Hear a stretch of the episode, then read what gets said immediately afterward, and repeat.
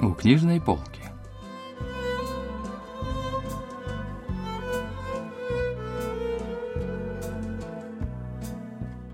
Рассказ «Рождение зоопарка» писательницы Пён Хиён.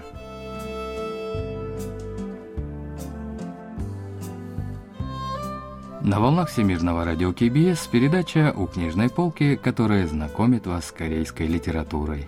У микрофона Денис Ян, за режиссерским пультом Маша.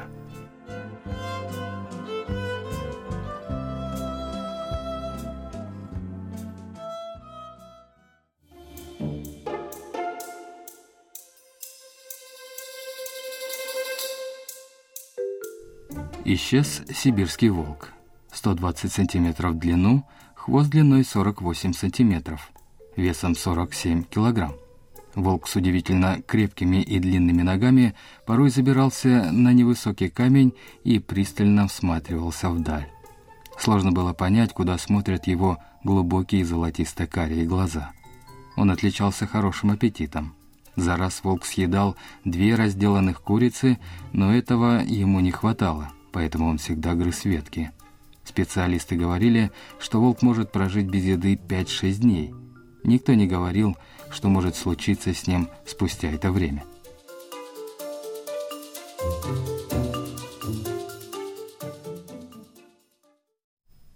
Рассказ писательницы Пён Хиён «Рождение зоопарка» был опубликован в 2006 году. Произведение начинается со сцены, в которой в зоопарке исчезает волк – он не относился к вымирающему виду и не пользовался той популярностью, которая была у тигров или львов, но после исчезновения весь город заинтересовался этим животным.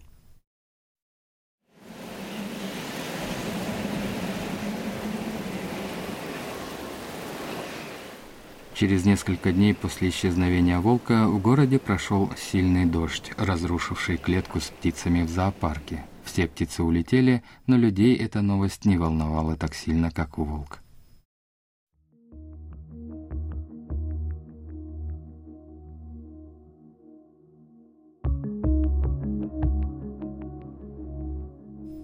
Все говорили, что нужно скорее поймать волка.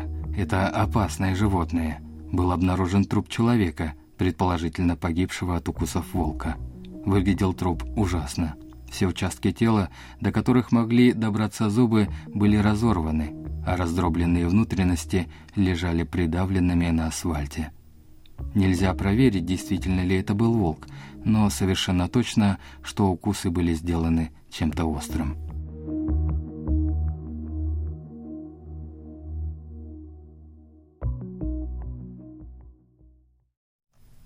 Городе издали закон, позволяющий отлавливать животных и птиц, наносящих вред человеку или сельскому хозяйству. С тех пор в городе то и дело слышались выстрелы.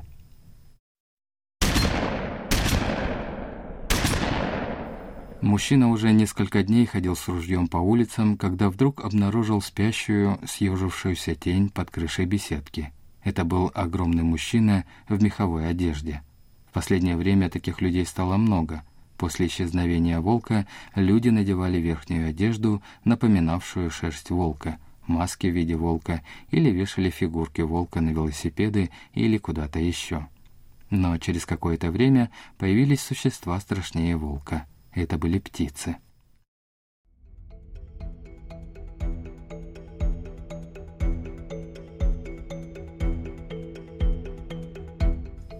Птицы издавали низкие угнетающие звуки. Летали стаями, формируя черную тень. Они гадили где угодно, клевали все, к чему только мог прикоснуться клюв. Однажды птицы заклевали новорожденного ребенка в коляске, пока родители отвлеклись. Они сбили с ног с трудом ходившего пожилого человека, заклевав его ногу. Ходили слухи, что улетевшие из зоопарка орлы кормились трупами. Людям не нравились стаи птиц. Чтобы поймать их по городу, разбросали корм с отравой, но умирали ни в чем не повинные нищие, а их тела были запачканы птичьим пометом. Птицы наводили даже больше ужас, чем волк до смерти изгрызавший людей. Вот что говорит о птицах литературный критик Чон Сойон. 동물원 사건 이후에 인간과 동물은 도시에서 불가피하게 공존을 할 수밖에 없게 됩니다. После инцидента в зоопарке люди и животные вынуждены сосуществовать в городе. Волки – ночные животные, поэтому они бродят по городу ночью, когда людей почти нет. От них вроде как нет сильного вреда, но птицы начинают господствовать днем, когда человек активен. И тот факт, что птицы отбирают у людей дневное время, все больше пугает человека. Это значит, что цивилизованная жизнь постепенно все больше переходит к птицам и дикой природе. 점점 더 동물과 야생의 소유가 되고 있다는 것을 의미하니까요.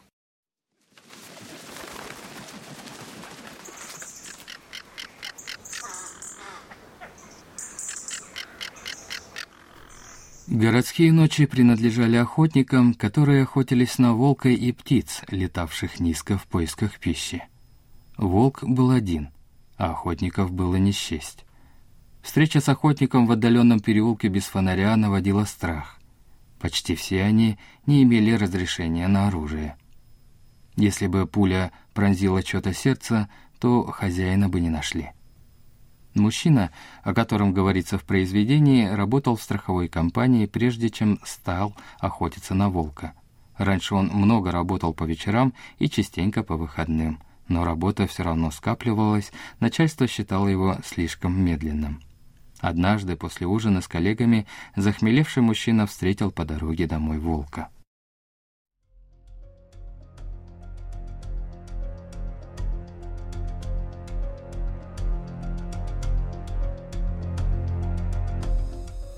Мужчина увидел волка, когда переходил дорогу и осматривался по сторонам, проверяя машины. Волк шел с противоположной стороны. Улица стихла, как будто на мгновение погрузилась в вакуум. Мужчина подумал, что совсем опьянел и остановился посреди дороги. Его тело медленно покачнулось в сторону вращения земли.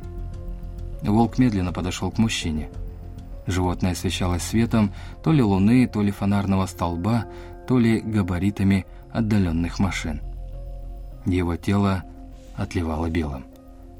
Он поднял свои золотисто-карие глаза на мужчину и мягко посмотрел на него. Когда их глаза столкнулись, что-то заставило мужчину медленно сдвинуться с места. Но это случилось в мыслях. На деле ничего не изменилось. Только алкоголь наполнявший тело до самых кончиков волос, вдруг полностью испарился. Волк прошел мимо застывшего мужчины и медленно растворился в центре города. Мужчина долго стоял на прежнем месте, ища глазами волка, который уже скрылся в темноте.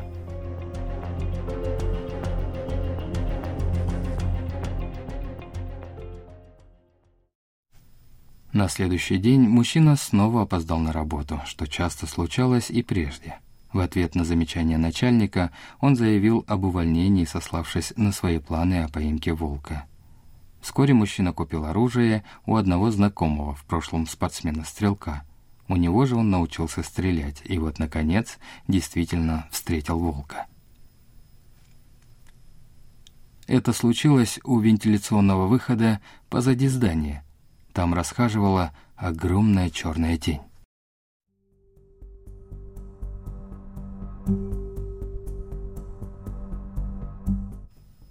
Не издавая ни звука, мужчина осторожно подошел к тени. Откуда-то появился бывший стрелок и тихо последовал за мужчиной. Чем ближе становилась тень, тем больше потели ладони мужчины, в которых было ружье. Своим огромным телом тень улеглась на асфальт. Мужчина даже снял обувь, чтобы не издавать ни звука. Чем ближе он подходил, тем отчетливее становились очертания тени. Он уже будто ощущал грубую шерсть поверх тела животного. Мужчина вытер вспотевшие ладони о штаны. Бывший стрелок уже целился из ружья волка. Мужчина заторопился, чтобы стрелок не опередил его – если не выстрелить сейчас, то волк может исчезнуть навсегда. Не так просто встретиться с волком целых два раза. В отличие от разума, тело мужчины не дрогнуло. Время между встречей с волком и выстрелом теперь показалось длиннее собственной жизни. Вылетевшая пуля прошла сквозь всю жизнь. Бывший стрелок подошел к упавшей тени и выстрелил еще раз.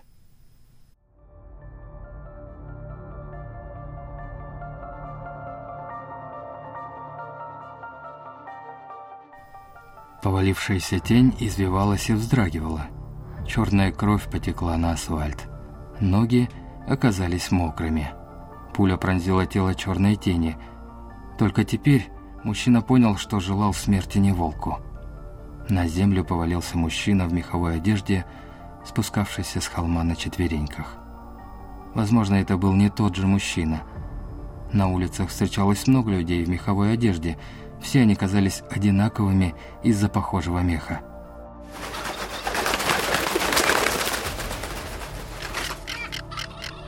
Загоготав, низко пролетели птицы. Может, это орел почувствовал, что кто-то умер.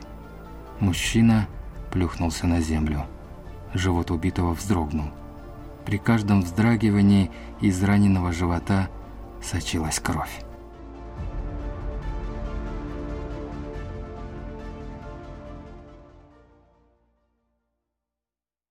Стрелок тоже был удивлен. Он вытащил из кармана что-то крепкое, завернутое в пакет, залпом отпил и предложил мужчине. Затем он закусил жестким и твердым кальмаром.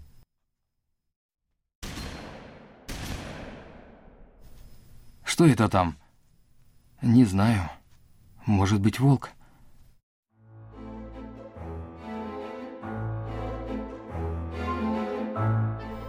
Кровь растекалась по асфальту, как одеяло. Мужчина пошел на звон колокола. С каждым шагом кровь все больше приставала к асфальту. Он приподнял края брюк и вытер ноги.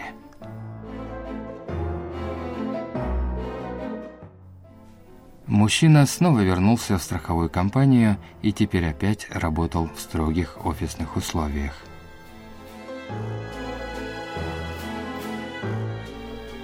Когда он время от времени проходил по городским закоулкам, в памяти всплывал съеденный в тот день жесткий осьминог, а под ногами ощущалось нечто странное. Мужчина не находил следов крови на асфальте. Не мог он и вспомнить место, где упал мужчина в меховой одежде. Нигде не писали и строчки о погибшем мужчине. Возможно, такие смерти случались часто.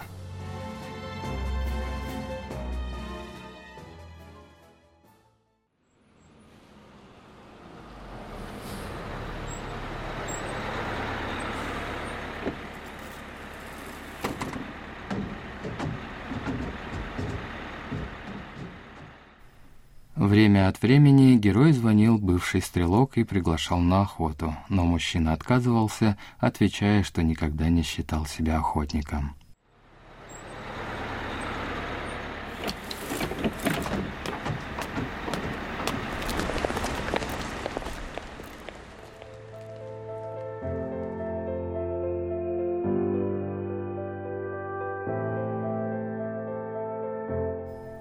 Мужчина вышел из автобуса и спешно направился к метро. Он быстро осмотрелся. Следовавших все время птиц теперь не было видно. Он загораживал проход метро, когда кто-то толкнул его и промчался мимо. Мужчина попытался вернуться, но наступил на что-то плотное и тягучее. Эта масса накрепко прилипла к подошвам. Даже ноги оторвать было сложно – Мужчина потер подошву о край лестницы, но липкая масса никак не отставала. Он наклонился, чтобы посмотреть на подошву одной ноги, но там ничего не было.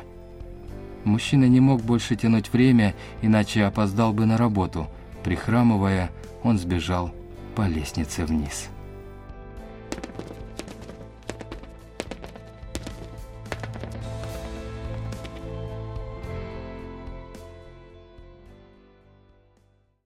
Вот что говорит о последней сцене литературный критик Чон Сойон. 마지막 장면에서 남자가 밟은 것은 그의 마음에 남아있는 죄책감이라고는 생각이 들어요. Думаю, что в последней сцене мужчина наступил на собственную вину, осевшую на душе. Эта вина навсегда останется для него камнем преткновения. Люди думают, что отличаются от животных, но на самом деле в обществе, подобном джунглям, люди теряют свою человечность и перестают отличаться от животных. Пхенхейон часто создает жуткие моменты или образы, намекающие на темную сторону капиталистического мира. Писательница использует животных для создания таких образов. Граница между людьми и животными достаточно нечеткая. Люди и животные во многом похожи. Об этом и говорится в произведении. 다를 바 없다는 사실을 작품을 통해 강조하는 것입니다.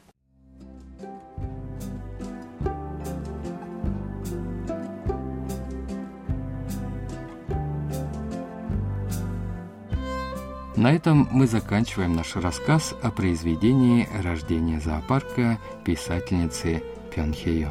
Спасибо за внимание и до встречи в следующий вторник.